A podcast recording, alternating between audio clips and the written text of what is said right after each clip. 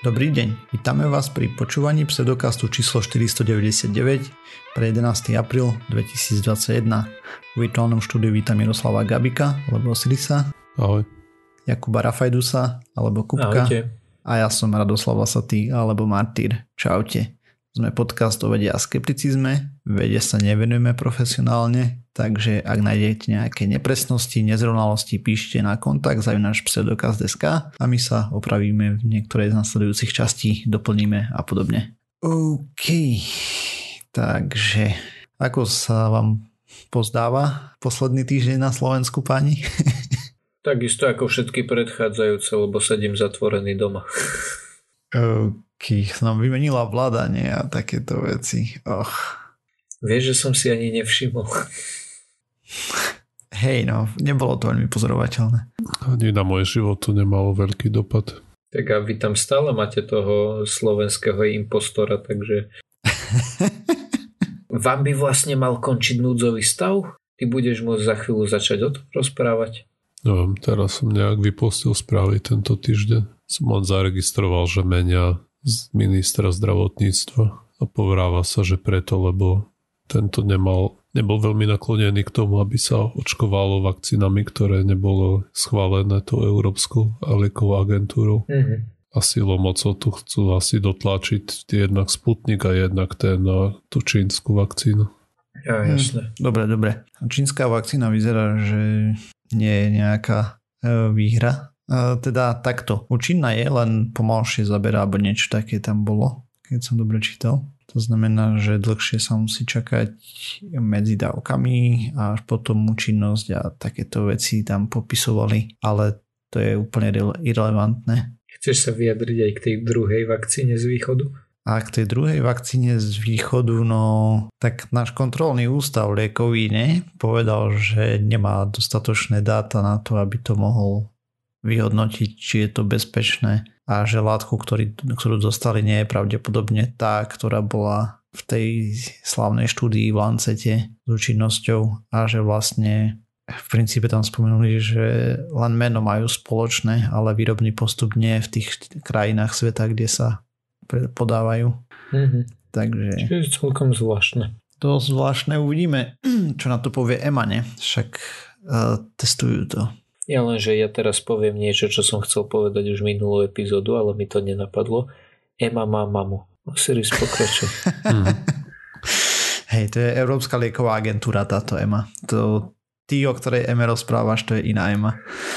Uh, a už ste aj zachytili to, čo pred pár hodinami Rusi povedali, že máme vrátiť vakcínu? Áno. Hej, niečo také, no ale to je príliš čerstvé, neviem, čo je na tom pravdy a tak, takže... Tak a neviem, lebo už na to, o tom myslím, Facebookoval aj pán minister financí. Aha, minister financí už je, hej. Tiež neviem, lebo to bolo, hej, koľko to, bolo, koľko to vyšlo, 2-3 hodinky pred tým, ako nahrávame.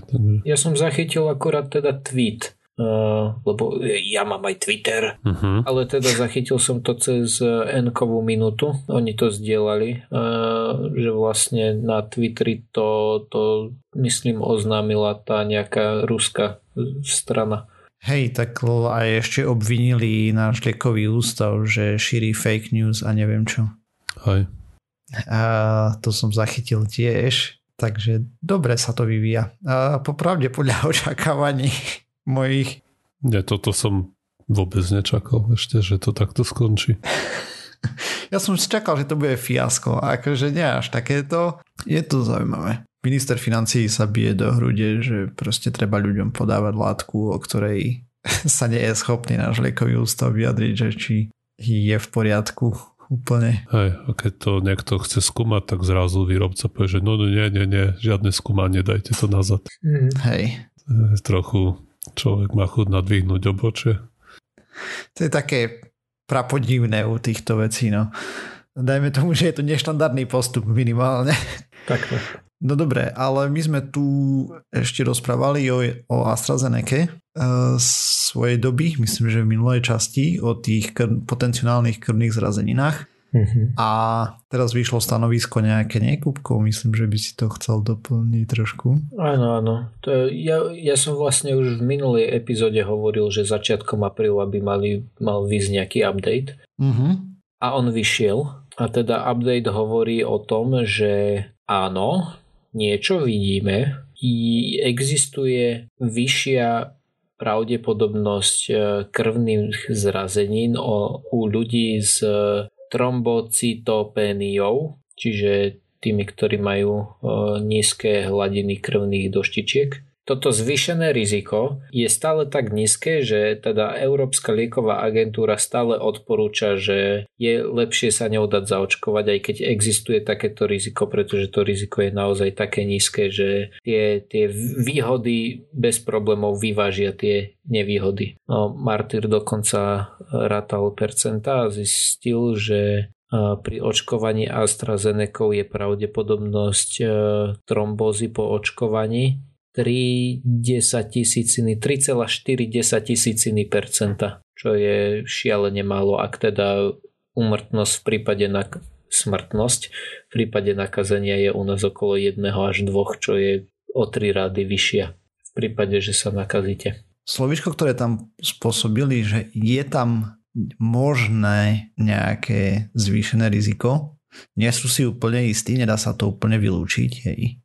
Konkrétne to formulovali, že avšak vakcína môže byť spájaná s veľmi rare cases of blood clots. To už sa mi nechce prekladať takto. Už som akože zo seba celkom prekvapený, že som dal tých prvých 5 slovíčok len tak z hlavy.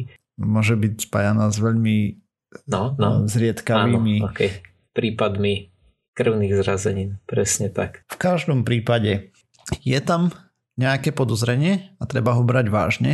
Mm, ako sme tu spomínali, proste to, že človek zomrie na krvnú zrazeninu z vakcíny je neporovnateľne, neporovnateľne nižšie ako na to, že zomrie na krvnú zrazeninu z covidu, alebo teda na covid ako taký.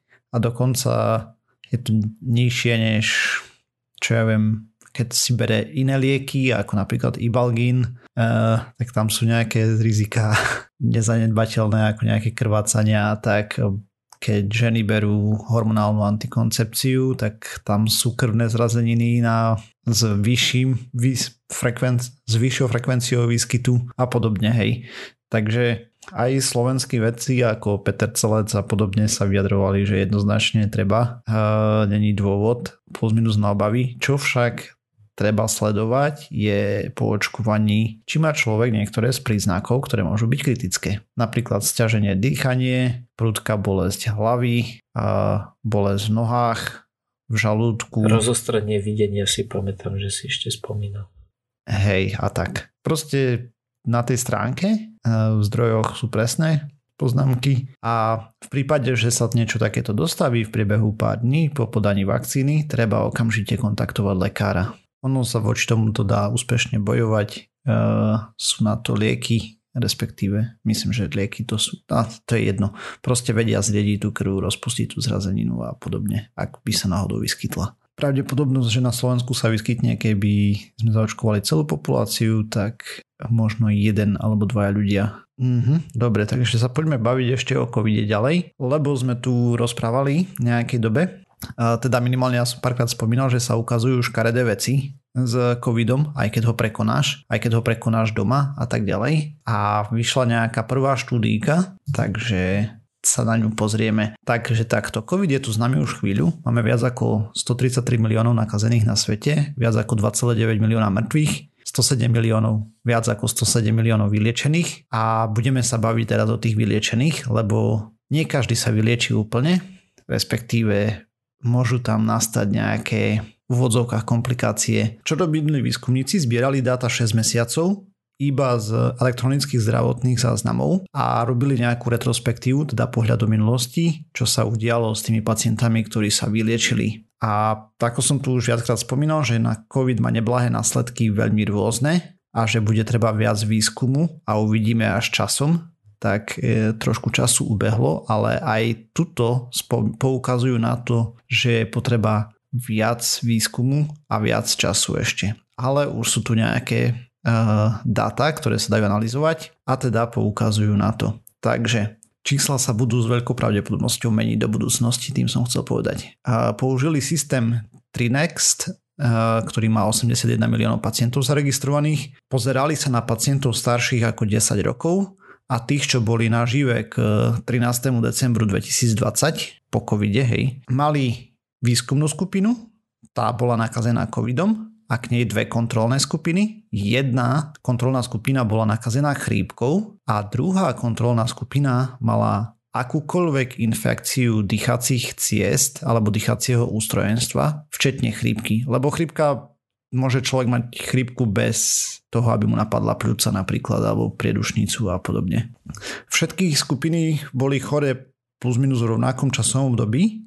Sledovali hlavne rozdiely, takže medzi 236 379 COVID pacientami za nasledujúcich 6 mesiacov po vyliečení zistili zvýšenú incidenciu neurologických a psychiatrických problémov. O tom sme tu už rozprávali, eh, plus my sme tu ešte aj spomínali nejakých long haulerov alebo takých, u ktorých proste sú ďalšie problémy, hej. Na to ešte štúdie prídu v budúcnosti, ale tiež sa tam ukazujú nejaké škaredé veci, no ale u týchto vecí tu zvýšenie tých neurologických a psychiatrických problémov bola šanca o 35% vyššia pre ľudí, čo prekonali COVID doma, o 38% vyššia pre ľudí, čo boli hospitalizovaní na COVID o 46% vyššia pre ľudí na intenzívnej starostlivosti, o 62% vyššia u pacientov s diagnostikovanou encefalopatiou. Pričom najčastejšie išlo o stavy úzkosti u 17% pacientov, potom poruchy nálady u 14%, krvácanie do mozgu 0,6% v priemere, hej, dopracujeme sa k detálnejším číslam trošku, e, mŕtvica 2,1% a demencia 0,7%. Takže oproti skupine s chrípkou neurologické a psychologické problémy boli cca 44% krát o 44% narast proste tam bol, častejšie boli, hej. A oproti skupine s infekciou dýchacej sústavy, e, včetne tej chrípky, ktorá infikovala tú dýchaciu sústavu, tak to bolo o 16% viacej. Že tam je vidieť, že niektoré z tých problémov sú že človek dostane Zapal plus, tak ako mal napríklad Miro, teda Osiris, tak je tam nenulová šanca, že bude mať niektoré z týchto problémov následne, ktoré tu spomínali. Ako oni tam identifikovali tých rôznych markerov, tých potenciálnych problémov 14, kto chce si môže pozrieť presne tabuľky, nebudem ich tu menovať, ale porovnáva, pre zaujímavosť, hej, pre krvácanie do mozgu to bolo 2,7% z tých, čo boli hospitalizovaných versus 0,3% tých, čo mali miernejší priebeh, že sa vyliečili doma. Hej, ale aj keď sa človek vylieči doma, že proste nebol hospitalizovaný na COVID, tak stále je tam nenulová šanca. No jasné, ale sú to um, akože štatisticky významné odchylky, lebo to nie sú nejaké extrémne percenta. Tak 0,3 je veľa, to je brutálne veľa. 0,3%? Áno. OK, dobre, ja, ja neviem, ja sa len pýtam tak keď si vezme, že sa tu bavíme o tých uh, blood clotoch, o, pri AstraZeneca na 3 10 tisíciny percenta, či jasné, koľko tam jasné, bolo. ale zároveň, Hej. keď si to tak, akože nikto to neberie úplne vážne, len je to niečo, o čom sa môžeme rozprávať a čo je... No nie práve, že to sa berie vážne. Človek by sa mal sledovať v prípade, že toto, lebo a 0,3% zvýšená šanca je veľa. Keby si máš 0,3% úmrtnosť, tak to je už brutálne. To je ako na chrípku. No jasné, jasné, to, to áno.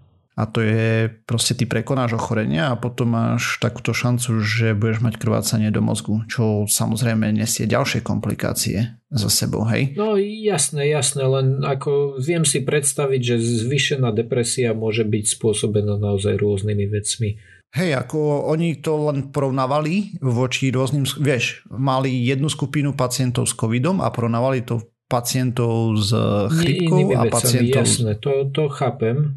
Práve preto, že, že tým, že to nie sú nejaké percentá, hej, že 15, tak e, preto mi to napadlo. Ale ako, OK, ja, ja proti tomu nič nemám. Dobre. To je dosť aj, aj tých 2,7% hospitalizovaných je dosť, hej, že si bol hospitalizovaný. Potom 7% mŕtvic bolo u ľudí, ktorí boli po intenzívnej starostlivosti. Mm-hmm. že sa vrátiš domov a potom ťa trafí mŕtvica mm-hmm. v Mhm. priebehu 6 mesiacov a 1,3% u miernejšieho priebehu. To znamená, že neboli v nemocnici hospitalizovaní. Hej, to sú vysoké čísla. Jo. A, a ako som hovoril, našli dokopy 14 markerov. Je to predbežná štúdia, kopec ešte výskumu sa bude robiť, čísla sa budú upravovať, ale vyzerá to škaredo. Mhm. S tým, že oni tam aj spomínali, že rôzne tie veci, ktoré tam našli sú chronického rázu. To znamená, že dlhodobo sa to bude ťahať s ľuďmi. Mhm. Hý.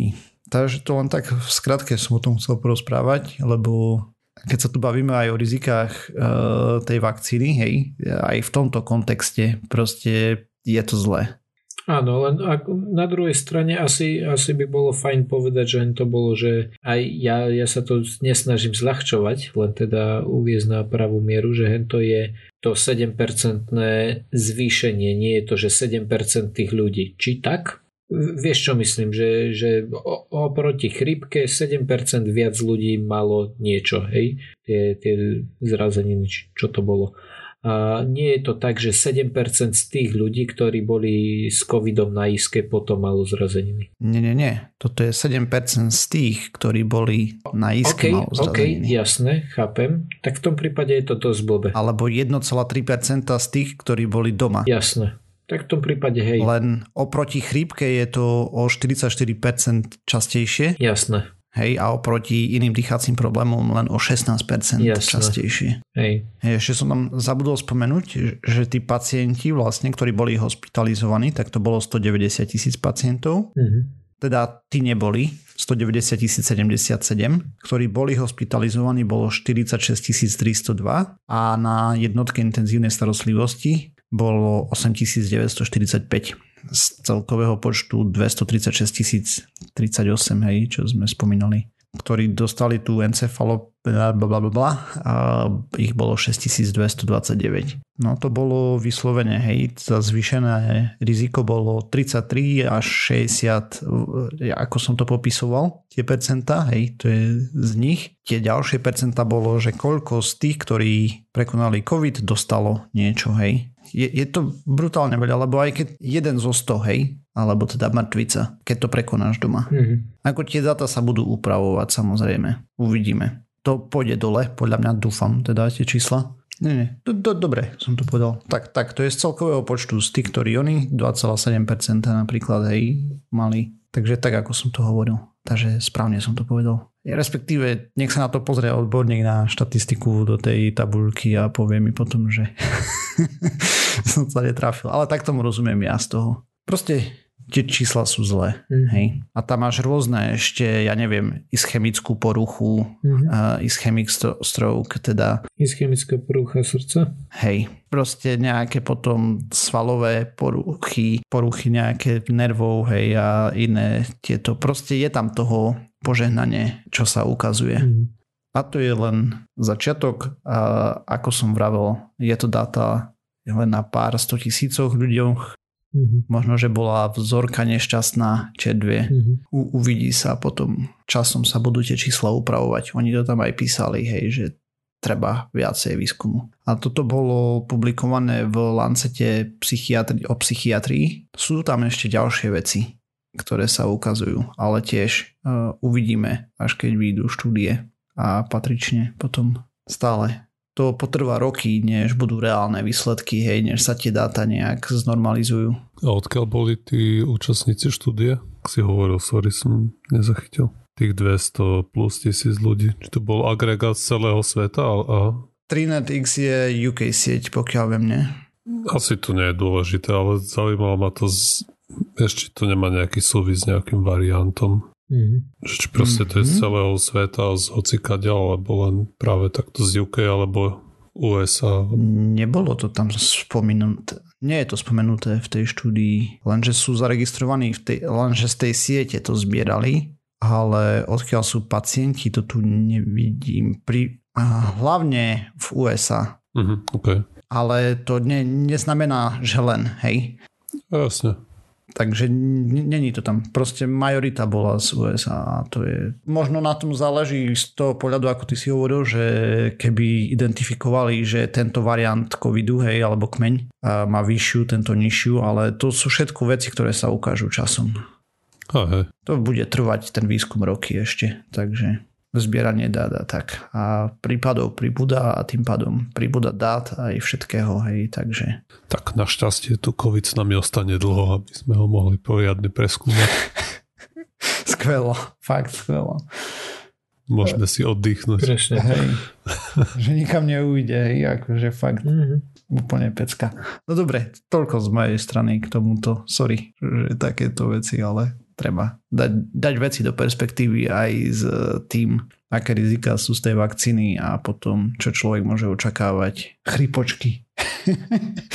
Sorry, ne, nedalo mi to, lebo fakt niektorí ľudia na internetoch sú príliš mudrí. Aj, ale tam je ten trik, čo tiež na teba hrá mysel, že tiež keď porovnávaš tie šance, tak normálne by si mal porovnať tieto percentá, ale vieme aj z tej trolej strolej problému, že to je proste rozdiel, či robíš ty nejaké vedomé rozhodnutie, ktoré mm. ti môže uškodiť, alebo sa ti proste nešťastie stane. Hej, jasne. A pasi, pasívne si len príjemcom nešťastia. A to je asi ten, to je jeden z tých veľkých blokov, že prečo majú ľudia asi tendenciu nadhodnocovať tie rizika vakcín a podhodnocovať ten COVID. Mm-hmm. Lebo keď náhodou budeš ten jeden z 10 miliónov, alebo tvoja babička aj doniesie, že na očkovanie dostane tú trombózu a umrie, tak vieš, si to spôsobil ty alebo ona sama sebe. Hej, keby no. nedostal vakcínu, je s nami. A také dostane COVID a zomrie, čo má samozrejme 10 tisíc krát väčšiu šancu, tak môže stále len krčiť ramenami, že mm. taký švet nezrobíš Dostala, nič. Dostala, mm. no. Hej, že ona si to nevypýtala. Hej, aj keď by sa dalo povedať, že keď sa nedala zaočkovať, keď mala možnosť, tak si to vypýtala svojím spôsobom, hej, ale... To nie je uvažovanie ľudí. Išiel článoček a teda ostaneme ešte pri covide stále a vieme, že sa prepieralo niekoľko možných liekov, ktoré by mali pomáhať pri tom covide. Medzi inými jeden z prípravkov, ktorý, o ktorom sa povráva, že by mohol pomáhať proti covidu je vitamín D, aj keď ten asi nie je až taký pretlačaný alebo nie, nemá až takú popularitu. No nejako Ivermectin, ale ja som ho akože v mojich kruhoch ho vidím dosť. Hej, alebo presne toto v článku písali, že na Reddite to má veľkú reklamu, že tam sa o tom veľa píše. Hey, zrovna, zrovna na Reddite nie. Skôr... Uh, nie? Skôr iné zdroje. Takto, ja na Reddite totiž nesledujem veľmi subreddity, kde by som to mohol vidieť. Hej. Ale máš kamarátu vášnivých editorov asi. No, jo. Ale to je jedno. Ako ja som na to nenaražal až tak často, ako zachytil som to niekde. Je na tom niečo pravdy? To je otázka, lebo vitamín D to by bolo super, he, keby to liečilo COVID. No, vitamín D, on má také, také vlny, že občas C, občas D, oni si to tak striedajú a vitamín D tiež lieči aj rakovinu. Vitamín D, či je water soluble, alebo... Nie, D je tuky. D si hovorila ako... D jak dilino. Dobre, som chcel povedať ako Daniela, ale OK. no, OK, Daniela. že ťa to ako prvé napadlo. Skvelé. Však, lebo poznáš vybrané slova pod D? Ne. Dick, Dilino, Dickobraz, Deep Purple. OK. Každý deň sa dozviem niečo nové. OK, super.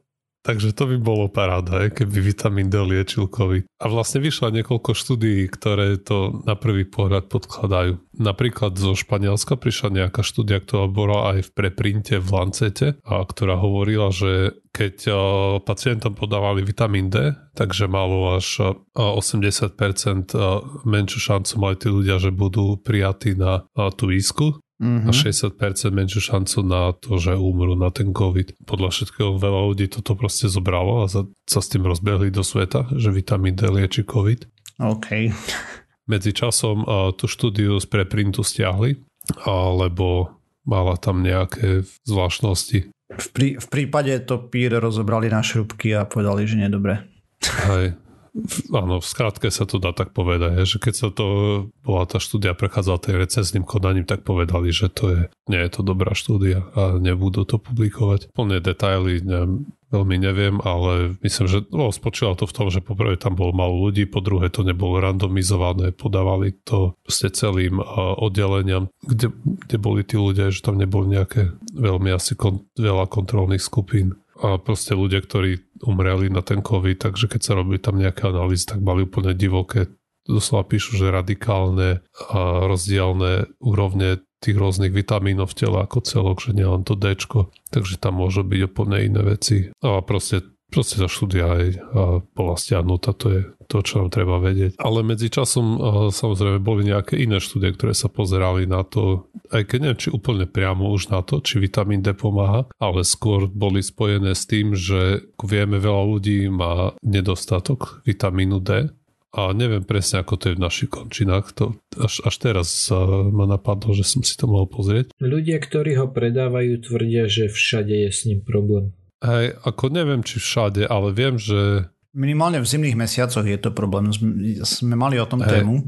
Nám písala potom aj skeptická britva, potom som robil doplnenie, nie, že koľko sa musí slniť a tak a v zime a to proste nevychádzalo nijak. Proste toto bolo neviem koľko percent tela by si musel mať odhalených, čo v zime nemáš a neviem ako dlho, aby si mal dostatok, takže tam boli znížené hladiny. Ale teraz presné čísla si už nepamätám, hej, ale a v lete by to nemal byť problém. Napríklad v UK alebo v USA, neviem čo je v USA, určite v UK a ako je tam štandardné odporúčanie, že ľudia zvlášť, ktorí majú tmavšie pleť, by mali ako rutine suplementovať vitamín D. Mm. Čo sa týka v našich končinách, tak a, mám a proste osobne poznám nejakých ľudí, ktorí mali normálne diagnostikovanú vitamín D deficienciu. Normálne im lekár povedal, že musíte jesť aj doplnky výživy. Hej. Takže nie je to... Nič nezvyčajné. Je, je, to, je to teoreticky možné, že nechcem povedať, že kvôli tomu, že ja poznám pár ľudí, tak je to rozšírené. Ale chcem tým povedať to, že aj v súlade s tou témou, ktorú mal rádo predtým a aj v našich končinách sa to môže stať, že ľudia nemajú dostatočnú úroveň toho vitamínu D. Ako na to prídeme? Urobí nám lekár test hej, a z toho to vyjde. Mm-hmm, dá sa to zmeniť. Akože neprídeš asi na to tak, že sa zadívaš do zrkadla pozorne aj to z toho nevyčítaš, musel by ti to zrobiť lekár. Alebo sa ukazuje, že nedostatok vitamínu D, alebo keď máš tú deficienciu, tak to je spojené s nejakými biednejšími vyhliadkami zdravotnými a nejaký predpoklad, že ľudia, ktorí majú nedostatok toho vitamínu D, tak majú potom aj horší priebeh toho covidu. Mm-hmm. Počkaj, teraz som veľmi, veľmi narýchlo našiel jednu krátku štúdiu e, z UPŠ a tam mali 120 pacientov ambulantných, 91 žien a 29 mužov vo veku od 20 do 80 rokov. Priemerný vek bol 45,86 plus minus 1,40 6, to je jedno. A proste niečo okolo 45 u žien a niečo okolo 52 u mužov. Hypovitaminóza bola zaznamenaná u 64% pacientov, 51% žien a 13% mužov. Mm-hmm. Čo je dosť zle. no, kto vie, čo to bol za vzorek, keď to si povedal, že pacientov, tak eh, že si už mali nejaké predchádzajúce problémy zdravotné, alebo kto vie. Akože na tom až mm-hmm. tak mhm. nezáleží. Podstatné je, že nie je to nevydaná vec ani v našich končinách. Hej, ale pravdepodobne to súvisí, že čím je človek starší, tým je väčšia šanca na to. Ešte jedna vec tam taká. Mm-hmm. Aspoň tuto na to naznačovali, že to stúpa u pacientov nad 50 rokov, hej. Že u tých mladších že tam bol výrazné rozdiely boli medzi tými mladšími a staršími. Vieš prečo? Lebo tí starší sedia celé dni za počítačom, vôbec nejdú von, fur do toho pozeraj buď telefón alebo počítač. Sice nechodia von, ale za to sú šťastní. Mm. Už nemôže mať všetko. Hej, nie je to nezanedbateľná vec. Hej, no ale aby sme sa s tom vrátili aj spojitosti s tým covidom a podstatné, podstatná otázka podľa mňa je tá, či aj podľa, neviem podľa mňa, ale som rád, že so mnou eh, súhlasia aj výskumníci, je to, že či tí ľudia, ktorí majú nedostatok toho vitamínu D, či ho nemajú skôr kvôli, či to nie je dôsledok nejakých iných faktorov, lebo väčšinou týmto trpia eh, chudobnejší ľudia, alebo ako teraz Martin hovoril, nejakí starší ľudia, ktorí čučia doma z nejakých príčin. Či už môžu byť Nevieme, chorí. či hej, čučia doma, hej, toto tam nepísali. Nevieme, ale ako to bolo i- iný typ ľudí, hej. hej. Máš nejaké chronické ochorenie, že nemôžeš veľmi chodiť, lietať po vonku. Mhm.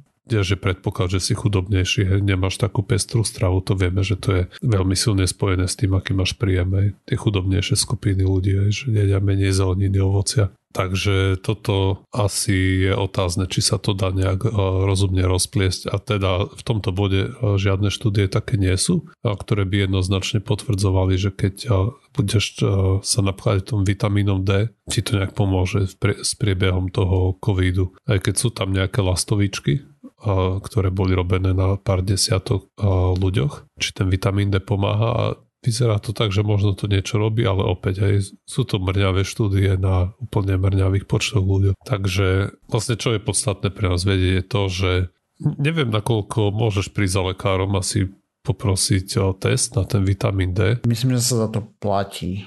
Ako osobne určite nepovalím kvôli tomu k lekárovi, ale možno keď pôjdem keď tam niekedy pôjdem a budú mi robiť odber, tak možno im poviem, že či môžu urobiť aj tento dodatočný test ešte jeden. Myslím, že jedna ako taká bežná vec, ktorá sa robí je krvný obraz a som si na 95,5% istý, že v rámci krvného obrazu tam tie levely sú.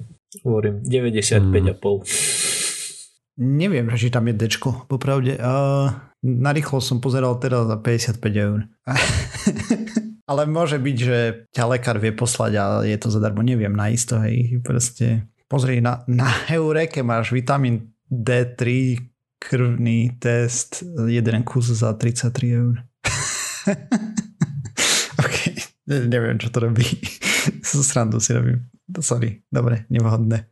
A ne, nemajú to už. Oh, to čert, tak nič.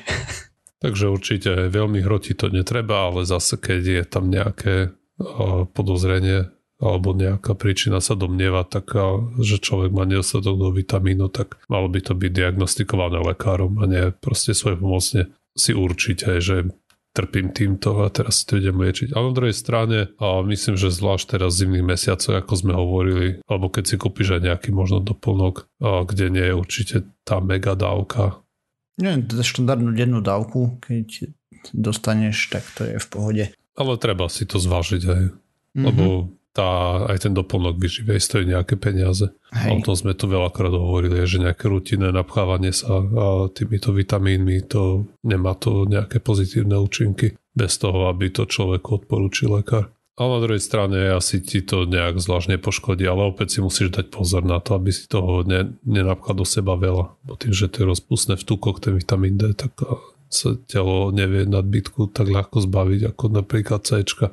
Hej, megadávky vitamínu C sú dobre na drahý moč, ale, a, ale takú klasickú dennú dávku plus minus, hej, raz za dva dní alebo podobne, myslím, že v zimných mesiacoch ľudia nič nepokazia. Ozvlášť ak sedia doma, lebo je COVID epidémia, hej, a na slnečku nie sú vôbec a, a stravu nemajú bohatú na vitamín D, čo sú hlavne, myslím, že ryby a takéto veci, takže...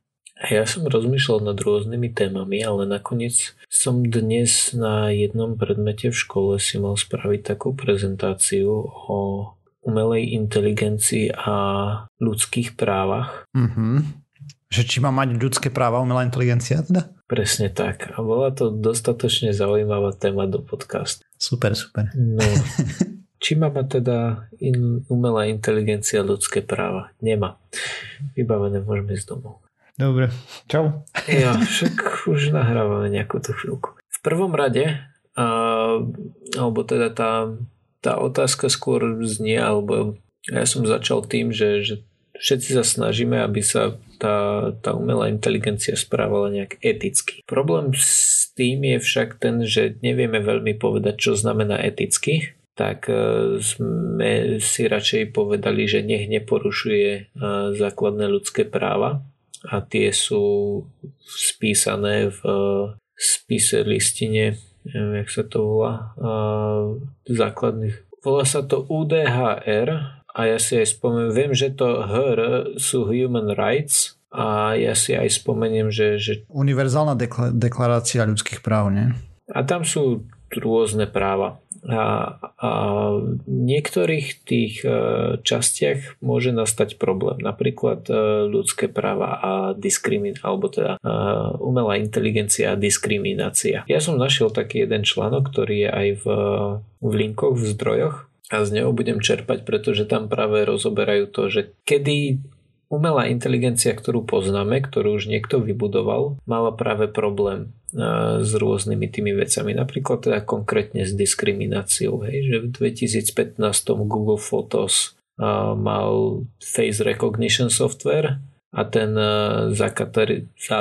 zakategorizoval, zatriedil fotku dvoch čiernych ľudí ako, ako obrazok goril, že označili ako gorily. Tiež také veci, že, že keď vyhľadávaš black girls tak akože v Google, tak algoritmus ukazoval nejaké explicitné materiály alebo tiež, že, že algoritmus, ktorý určoval, ktorí pacienti potrebujú e, ďalšiu, ďalšiu lekárskú starostlivosť, tak podceňoval problémy čiernych pacientov. Uh, hej, inštitucionálny rasizmus, rasizmus je tam, uh, o tom je mega veľa štúdií. Áno a mega, na mega, mega produktoch to vidno. Uh, mali s rozpoznávaním tváre niektoré telefónne problémy a Kinect svojej doby vôbec nechytal ľudí, alebo teda veľmi, veľmi zle a tak, hej. Že proste tam bolo vidieť, že proste na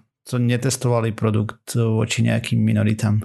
Jo, a, ale to je aj tento problém môže nastať aj kvôli tomu, že oni vlastne tie inteligencie na niečom trénujú, hej, majú nejaký ten dataset, na ktorom ich trénujú. No hej, ale to je chyba toho, že ako to Áno. tlačia ľudia, hej. Presne tak. A, a to, že, že tie datasety sú povedzme predominantne biele, tak to môže ovplyvňovať takýmto a, a predominantne spôsobom. muži? Áno. Ešte? Hej. Ďal, ďalšia vec, e, ktorú som chcel spomenúť, tak poďme hneď na ňu, je to, že inteligencie, ktoré sú robené na to, aby e, rozoznávali potenciál, nie potenciálne, aby rozoznávali kriminálnikov, hej, že, že softvery, ktoré sú robené na rozpoznávanie tváre a aby ti povedali, že áno, tento je hľadaný, mali väčšiu šancu e, nájsť človeka s tmavou pleťou že tam zase očividne tie, tie vzorky, na ktorých to trénovali, boli zase posunuté týmto smerom. to je aké krásne toto. Ako, je to známy problém, hej. Sa tu na tom smejem, ale keď si to človek vezme z tej druhej strany, hej, tak to veľmi smutné. Potom také krajiny ako Hongkong, Čína a India uh, majú tzv. tzv. predictive policing, alebo teda ne, chcú niečo, niečo predikovať a tam tiež proste majú, majú nejaké, nejaké minority, ktoré, ktoré predikujú s väčšou pravdepodobnosťou, pretože, mm-hmm. pretože. Tie rasové, to nie sú rasové biasy, ale etnické biasy tam sú stále, hej. Mm-hmm. A na, najsmutnejšie na tom je, že napríklad pri tom Kinecte alebo podobne, alebo pri tej Google inteligencii, hej, pre rozpoznávanie tváre a podobné veci, že to proste nikoho netrklo že proste to není malé percento trhu. A napríklad v Amerike. Jo, len asi to, asi to netrklo nikoho, kto to, kto to vtedy robil. Vieš, že musím sa priznať, že ja ako, ako výskumník, kebyže sa zaujímam nad tým, že ako napísať algoritmus, tak by ma nenapadlo, nenapadlo by mi zrovna hento. Vieš, že jasné, v tej fázi testovania to malo no, byť... No dobre, ty žiješ na zaprdenom Slovensku. Si... Áno, veď jasné, ale skôr to myslím tak, že akože v tej fázi testovania to určite malo byť vychytané. Skôr to myslím tak, že nejaký ajťak, ktorý píše kód, asi nebude úplne rozmýšľať nad inkluzivitou umelej inteligencie, chápeš? Že určite to malo byť vychytané v tej testovacej fáze. Viem si predstaviť ten, ten koncept toho, že teraz ťukám do klavesnice, tak hento asi nie je úplne vec, na, na ktorú by som že myslel ako prvú.